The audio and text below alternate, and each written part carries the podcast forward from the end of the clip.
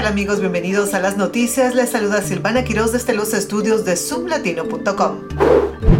Metro lanzará el programa Metro Lift el 20 de junio ofreciendo descuentos del 50% en Metro Trail y Metrobús a los viajeros elegibles del área de DC, Maryland y Virginia que formen parte del programa SNAP.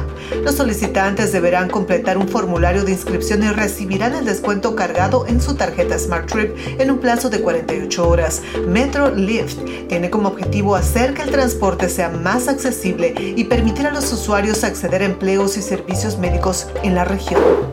Apple presentó su nuevo auricular Vision Pro en su conferencia anual de desarrolladores. Estos auriculares combinan realidad virtual y realidad aumentada, ofreciendo una experiencia única. Tim Cook, CEO de Apple, describió este lanzamiento como el comienzo de una nueva era en la tecnología personal. Los auriculares Vision Pro prometen ser un dispositivo innovador que puede cambiar la forma en la que interactuamos con la tecnología.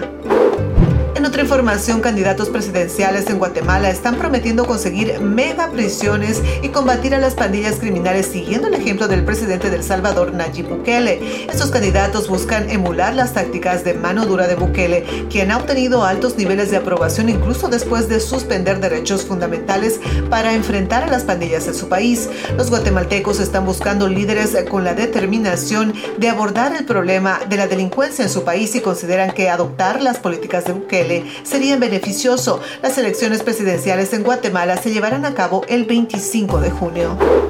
De esta manera llegaron las noticias más importantes de la mano de zoomlatino.com. Les saludó Silvana Quiroz. Hasta la próxima.